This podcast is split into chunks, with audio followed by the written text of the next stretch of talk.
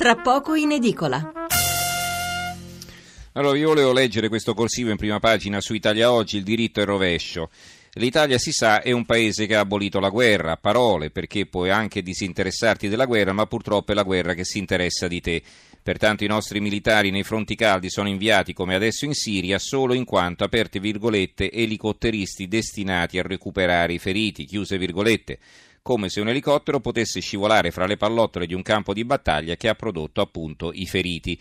Per difendere le eliambulanze si saranno accompagnati dai terribili elicotteri Mangusta che sono in grado di neutralizzare con una grandinata di proiettili micidiali chiunque tenti di abbatterli.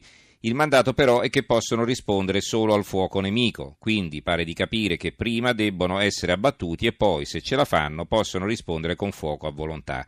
Speriamo che per la loro sopravvivenza gli elicotteristi non ascoltino queste balle, anche se poi ci sarà sempre qualche procuratore militare con i piedi al caldo che si ricorderà della norma. Demente certo, ma sempre norma. Poveri ragazzi. Va bene, allora siamo alla presentazione del nuovo numero di Panorama e eh, abbiamo in linea Carlo Puca, responsabile della redazione romana. Eh, Puca, buonasera.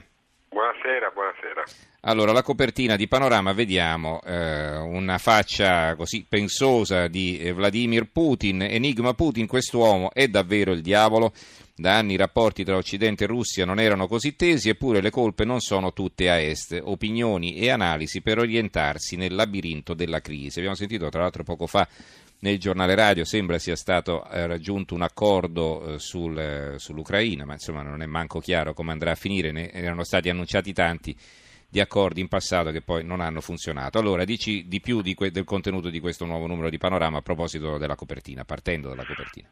Guarda, ci siamo posti il problema, insomma, oggettivamente Putin viene spesso descritto dai giornali occidentali, anche da quelli italiani, come, come un dittatore, attraverso la vecchia espressione tra l'altro del vicepresidente degli Stati Uniti d'America, Joe Biden, eh, anzi diciamo che eh, gli epiteti verso Putin sono stati diversi, Boris Johnson l'ha definito un tiranno manipolatore, eh, Madeleine Albright che è stato segretario di Stato degli Stati Uniti, un uomo veramente cattivo, eh, un guerrafondaio, adoratore di Satana, cioè su Google c'è di tutto, sul web diciamo, si, dice davvero di tutto di, di, Putin. E allora ci siamo posti la questione, dice, ma è davvero così? È possibile che un uomo poi alla fine diciamo eh, che fino a, a, pochissimi anni fa veniva considerato un amico dell'Occidente, eh, almeno fino all'agosto 2008 quando ci fu la guerra in Georgia,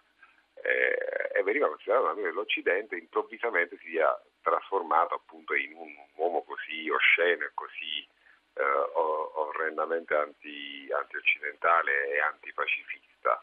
Eh, in verità abbiamo chiesto appunto la loro opinione a, diciamo, a alcuni autorevolissimi eh, commentatori eh, italiani, espertissimi di cose, di cose russe naturalmente. Mi, mi piace citare eh, Sergio Romano, diciamo, ambasciatore a Mosca tra l'85 e l'89, analista di geopolitica abbastanza noto uh, ai più, e, e lui dice una cosa fortissima, dice è la Nato che sta sbagliando, perché eh, diciamo, le eh, sanzioni, nella visione appunto di Sergio Romano, hanno conosciuto all'economia russa e, e questo malumore popolare ha diciamo, in qualche modo eh, avvantaggiato eh, Putin. Eh, e, e, Putin a quel punto non ha potuto fare altro che, eh, diciamo, anche perché Putin non ha potuto fare altro che risvegliare la, la, la, quella che noi chiamiamo comunemente guerra fredda, ma diciamo, è forse altra cosa ormai nella contemporaneità. E, la guerra mm. vera esiste a partire dalla Siria, no? dove appunto la, Russia sta giocando un, un ruolo da, da, protagonista, quindi più che fredda è una, una guerra diciamo, praticata in questo caso, mm-hmm. i fronti sono tanti. E, e appunto Sergio Romano dice che a quel punto non ha potuto fare altro eh, Putin che risvegliare il nazionalismo, che è la, il, il, sentimento più forte ehm, del popolo russo. Eh, diciamo, chiunque capiti, non, non, dico in Siberia, ma dalle parti di, di, di Mosca e San Pietroburgo si accorgerà eh, si accorge che quello è un popolo che ha una grande identità, un grande carattere. Ed è forse il motivo poi della, diciamo, del, del voltafaccia verso, verso Gorbaciov, che nonostante le buone intenzioni appunto era un uomo uh, dal carattere fragile, Putin è diciamo, mille difetti che pure individuiamo, diciamo, tra qualche difetto che pure individuiamo, è comunque un uomo che dà sicurezza mm-hmm. a quel popolo. Naturalmente la sicurezza di quel popolo non coincide diciamo, necessariamente con la nostra, sì. la nostra tranquillità, diciamo, ecco. ecco. E ribadisco, è un, un'inchiesta appunto sul, su, su quanto uh, Putin uh, sta facendo le ultimissime politiche con, con ultimissime novità. Uh, e tra l'altro c'è questa cosa, nostra Cristina Giuliano da Mosca ha parlato con, con gli oppositori uh, di, di, Putin e che però pure loro dice voi non capite in Occidente che le persone lo amano e lo amano proprio per, sua, per questo suo senso di sicurezza. Eh, quanto più sarà forte diciamo, la, la, l'attacco dell'Occidente verso Putin, più Putin probabilmente sarà amato in patria. Mm-hmm. Putin va blandito in qualche modo e diciamoci anche la verità, forse ci conviene pure perché per quello che è eh, lo scacchiere internazionale in questo momento eh, trovo complicato che si possa immaginare una qualsiasi eh, pace o perlomeno armistizio in tutti i fronti caldi che abbiamo se non con certo. un sostegno della, de, della Russia. Mm-hmm. Quindi insomma bisogna fare un po' attenzione alle parole. Ecco. Uh, anche perché poi nel frattempo l'ultima cosa, sì.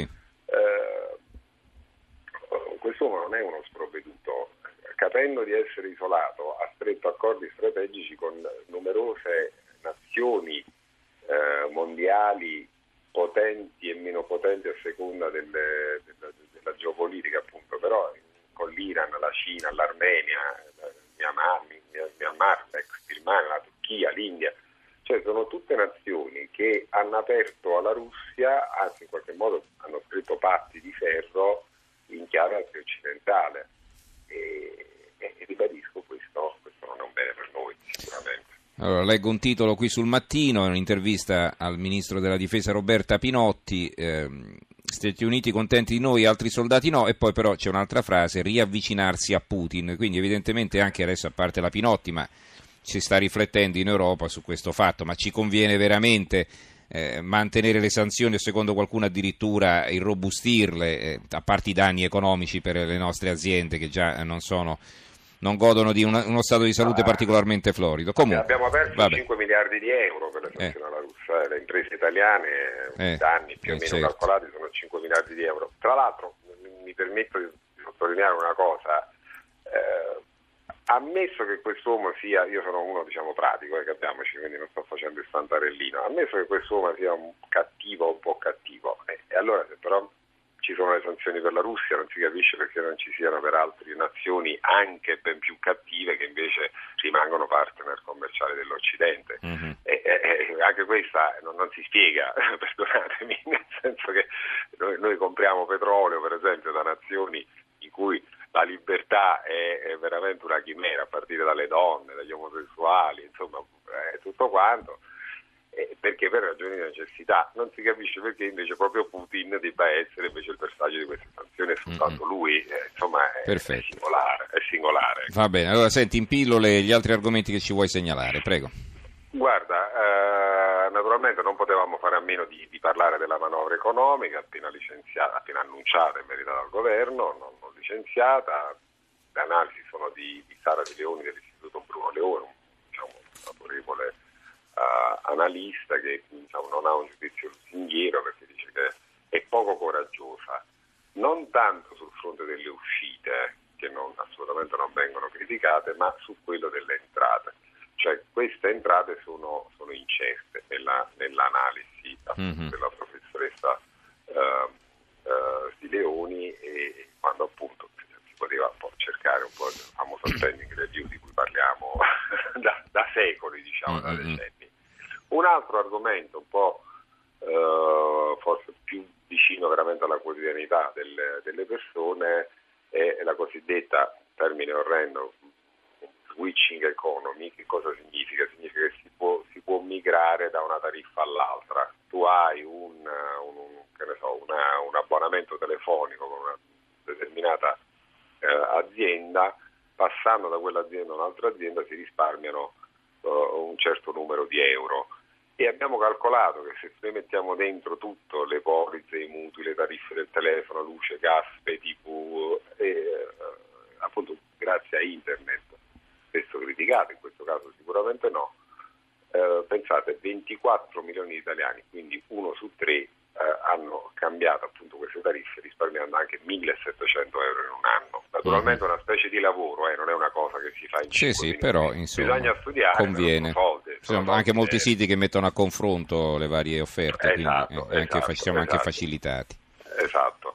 E infine vorrei segnalare un'intervista esclusiva a Ken Follett eh, che ha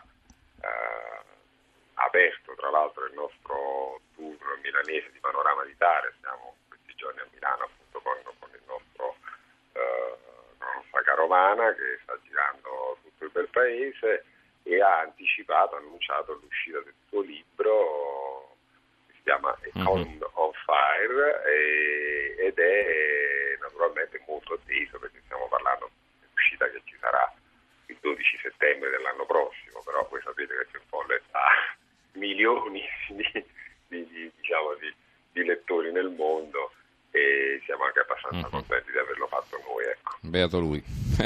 Beato lui, Vabbè, il famoso allora- discorso di un euro a copia, diciamo, se basterebbe certo. quella diciamo, a rendere le- la vita molto più semplice. ecco. Va bene, allora, eh, Medardo scrive tutto questo è partito da Obama e nessuno dice niente a proposito di Putin, va bene. Comunque chiudiamo allora questa pagina, ringraziamo Carlo Puca, responsabile della redazione romana di Panorama che ci ha presentato questo numero in edicola fra qualche ora, il titolo è della copertina nella quale campeggia la foto di Putin, Enigma Putin, quest'uomo è davvero il diavolo, da anni i rapporti tra Occidente e Russia non erano così tesi, eppure le colpe non sono tutte a est, opinioni e analisi per orientarsi nel labirinto della crisi. Grazie Puca e buonanotte. Buonanotte e buon lavoro.